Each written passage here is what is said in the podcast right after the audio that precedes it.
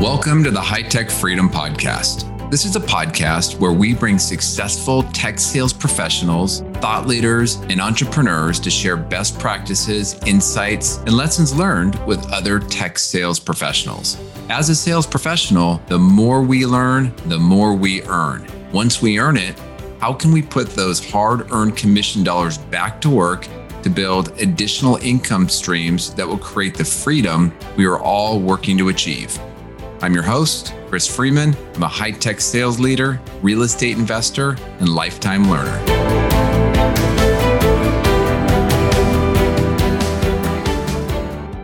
Steve, welcome to the High Tech Freedom Podcast. How are you doing today? Chris, I'm doing great. Thank you very much for having me as your guest. Yeah, well, it's nice uh, getting to know you here just a few minutes before we hit record. So, why don't we jump into it? Um, let's start off with a little bit about how you got into the sales profession. Yeah, well, thank you for that. Um, like many of your listeners, you know, I came right out of college with a business degree and knowing that I wanted to get into sales, but I really didn't know what that really meant. And uh, but I was offered an opportunity after interviewing with a lot of different companies uh, to go work for 3M Corporation. It was Harris 3M. It was their copier division. So it was true hardcore sales where it was uh, a thousand dollar draw for the first three months I had to buy a van on me, not a company vehicle back in 1987, give you an idea how old I am. And uh, I had to haul copiers around in a van. And after three months, it was sink or swim. It was straight commission. And uh, that was my first entree into sales. And uh, it was a it was a great baptism by fire. But uh, I stayed there for 10 years. Wow. And uh, yeah. So it was it was a great career, great way to learn how to sell. It was primarily a cold calling job uh, out in the streets and with a suit and tie, hauling around a 150 to 250 pound copiers in the back of a van on a gurney, wheeling it into all these different office buildings, and you know, doing my doing my thing. But that's how I got into sales, and um, you know, from uh, pounding the streets and uh, doing well there. Uh, out of 600 sales representatives, I made it to the top five a few times, and then I got promoted to sales management and then sales manager, then a district manager, and then a regional vice president of outsourcing uh, throughout the 10 years. And then I made a shift and I became such a student of the game of how do you perform? How do you get better? That I was hired, hired away and I had the opportunity to go work for a gentleman in the sales enablement space.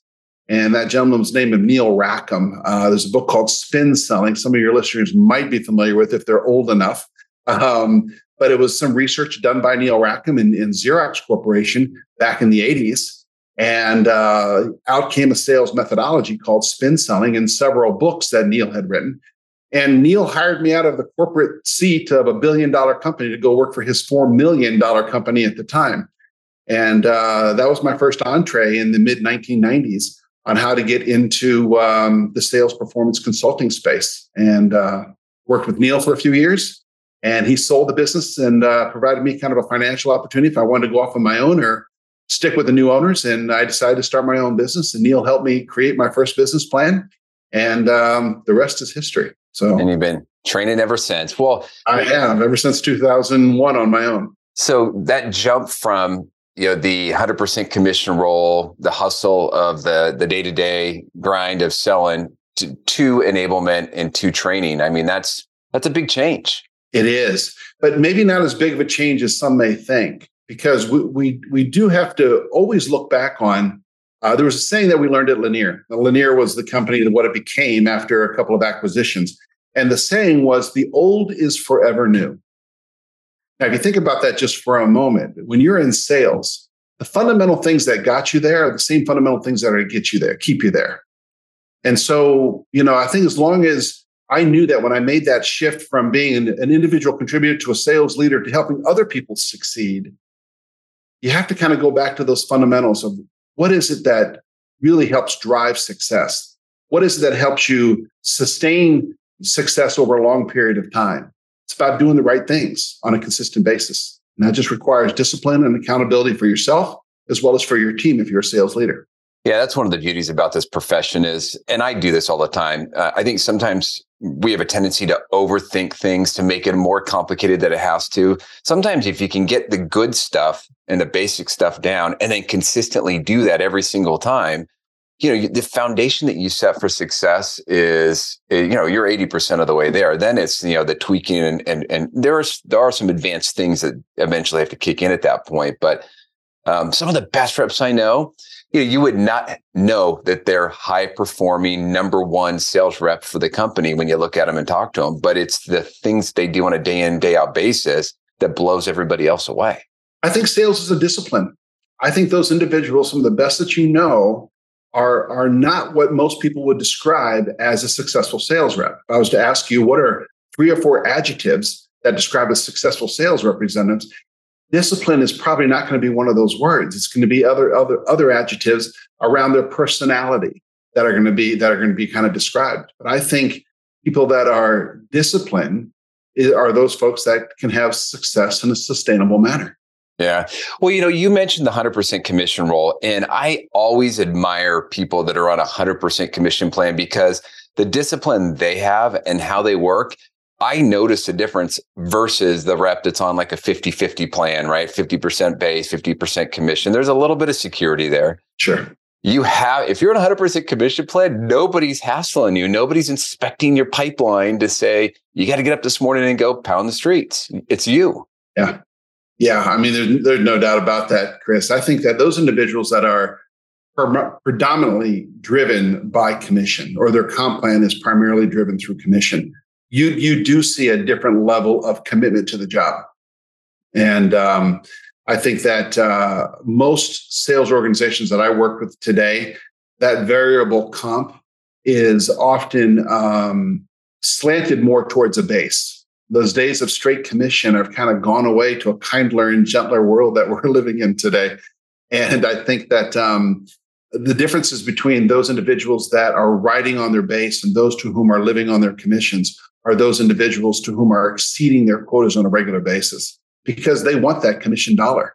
Yeah. You know, they're not simply saying, Hey, I've got this $60,000 or $80,000 base and I've got a 20% commission on top of it.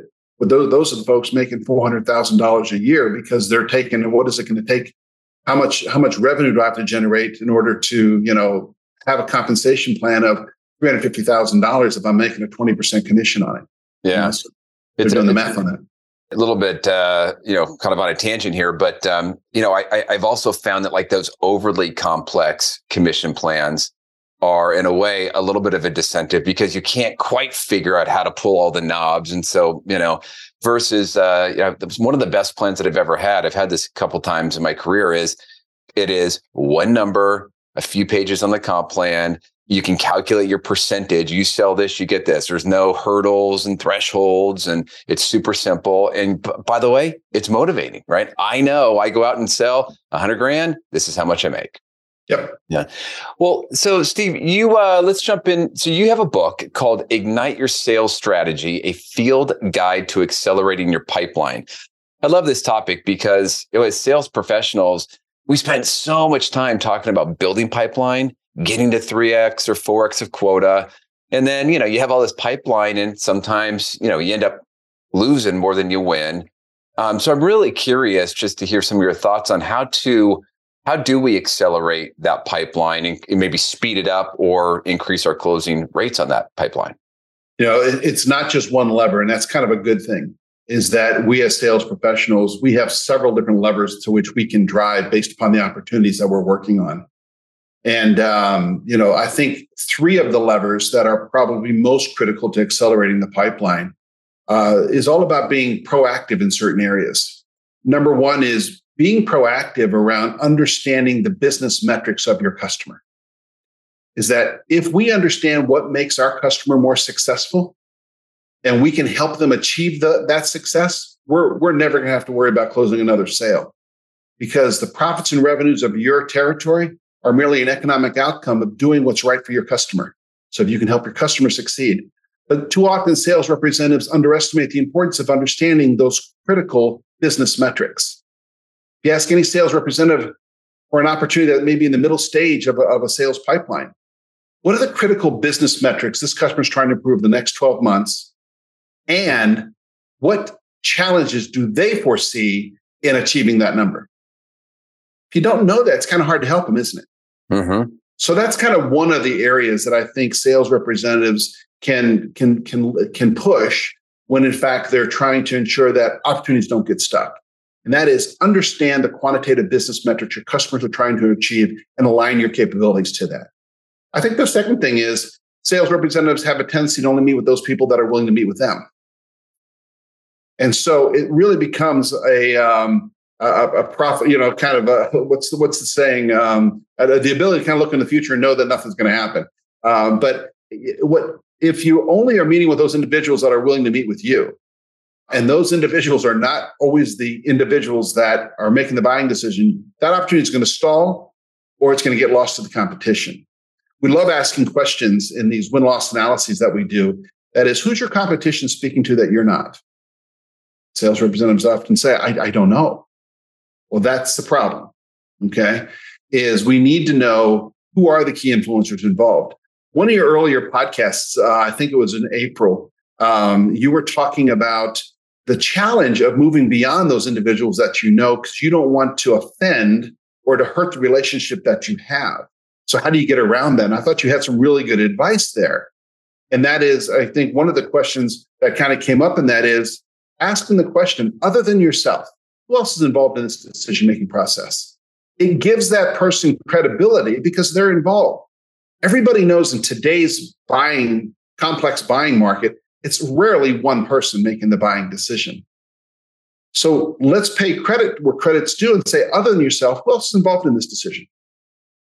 And then let's start asking some business questions, like maybe around those critical business metrics that the business is trying to improve or the department's trying to improve.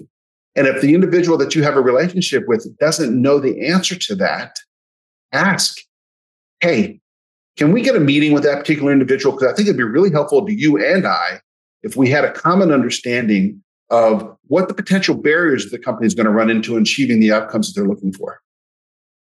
And it kind of just you earn the right to move beyond those individuals. But that's the second lever. It's not just knowing who the key influencers are, but proactively managing those folks so that you can know who to direct and who to create value with.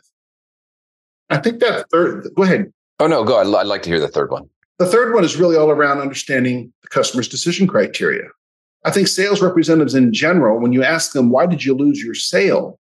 You know, 72% of the people that we ask give us the answer we lost because of price or the competitor had a lower cost or whatever, or the, there wasn't enough budget. It's something around the dollar was too high. But when you sit back and you ask the second question, other than price or other than budget, what was the criteria this customer was using to compare you against the competition?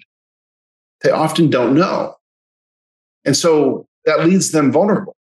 Customers not making their decision based upon one criteria. Think of anything that we ever bought in our lives. Yes, price is always going to be a factor, whether it be a house, whether it be a car, whether it be new pair of shoes.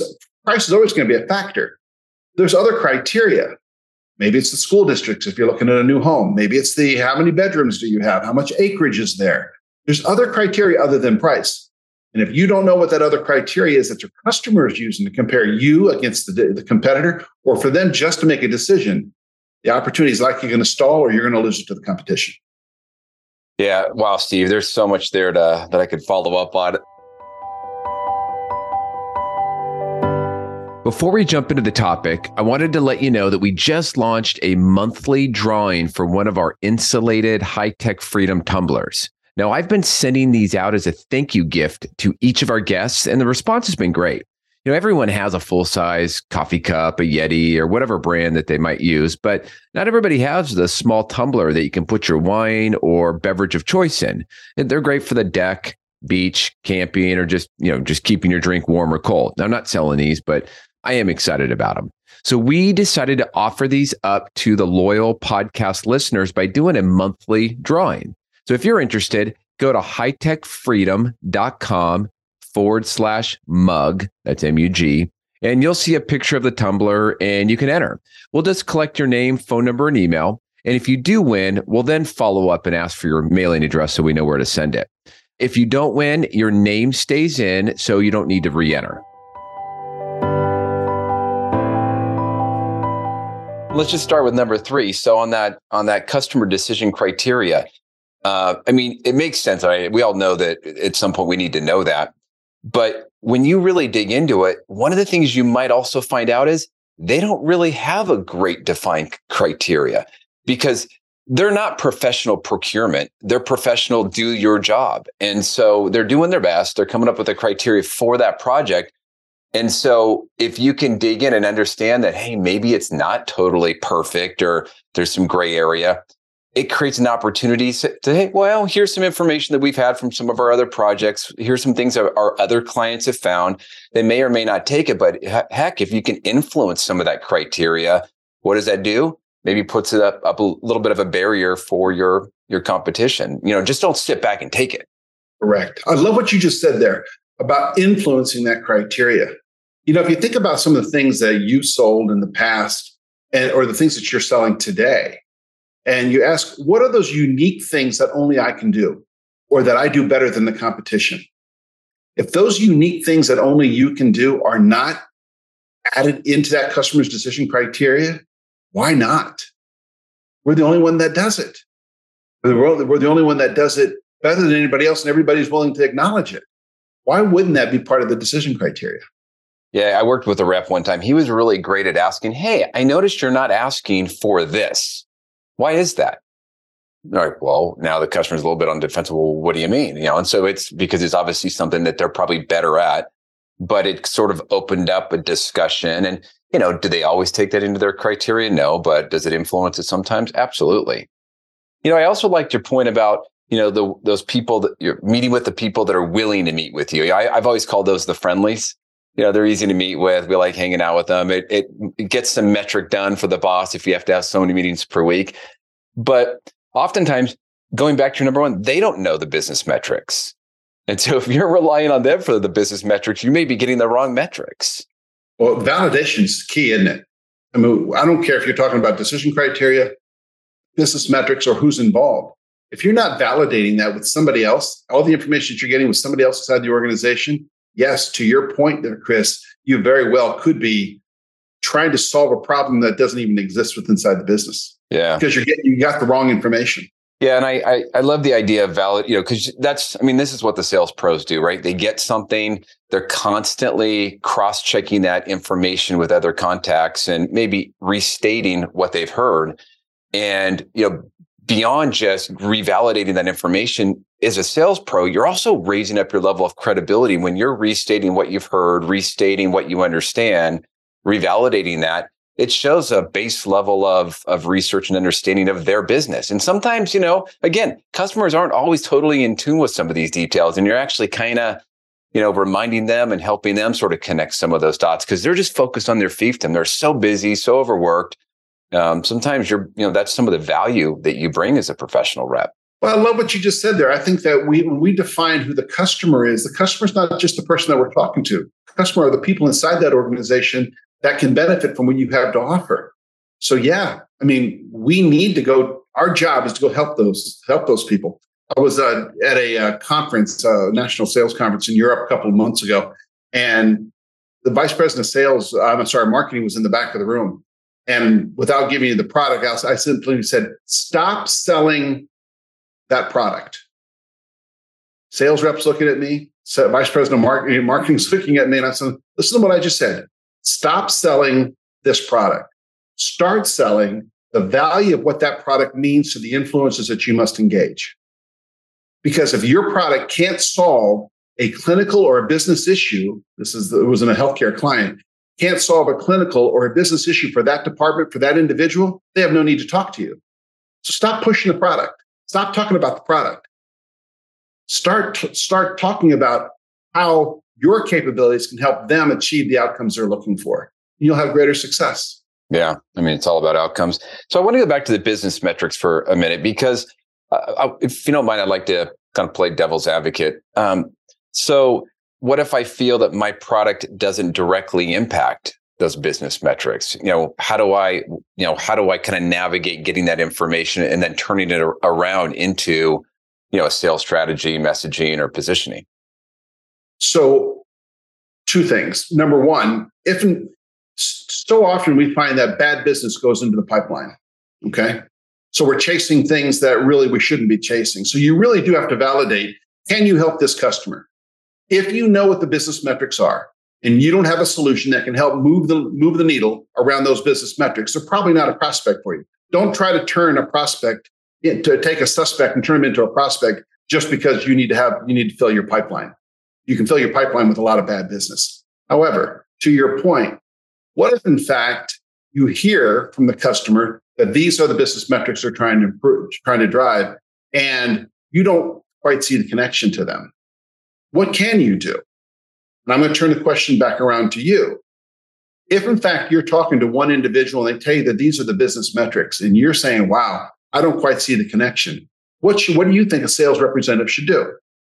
Well, I would maybe turn it back around. Uh, I'd go meet with some other people. There you go. And explore. Clearly, one thing you can do, right, is to go validate the sole, the sole opinion that our business metrics are A, B, and C.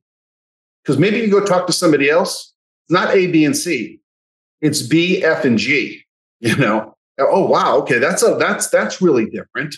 So now I need to go change those things. So we need to kind of validate what those business metrics are. And so, but I think the bigger concern is what I started with.